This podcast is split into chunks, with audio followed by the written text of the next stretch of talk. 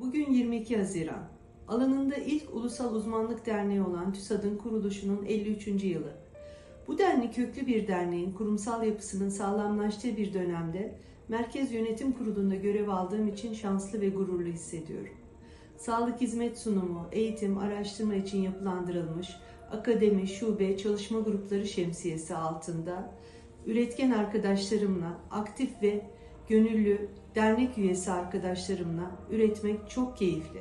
Derneğimizin çatısı altında başarılı çalışmalara imza atmak, daha nice yıllara birlikte erişmek dileğiyle yaz dönemine girdiğimiz bu günlerde hepinize iyi tatiller diliyorum. 45. Ulusal Kongremizde görüşmek dileğiyle sevgi ve saygılarımı sunuyorum.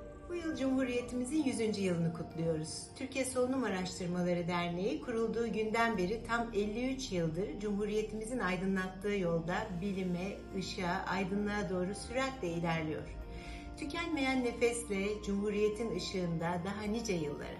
Bir Cumhuriyet kadını olarak TÜSAT bünyesinde çalışmak son derece keyifli ve onur verici. 22 Haziran TÜSAT'ın doğum günü.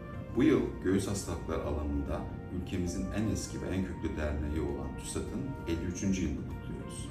Kurulduğu günden itibaren bu alanda çalışan hekimlerin sorunları, ülkemizde göğüs hastalıklarının ve akciğer sağlığının gelişmesi için çalışan derneğimizde bundan sonra da hep birlikte yürümeye devam edeceğiz.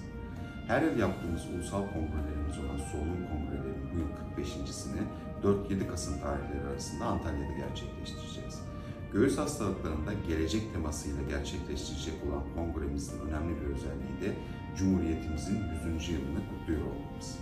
Cumhuriyetin izinde, bilimin ışığında tükenmeyen nefesle hepinizi Solunum 2023'e bekliyoruz.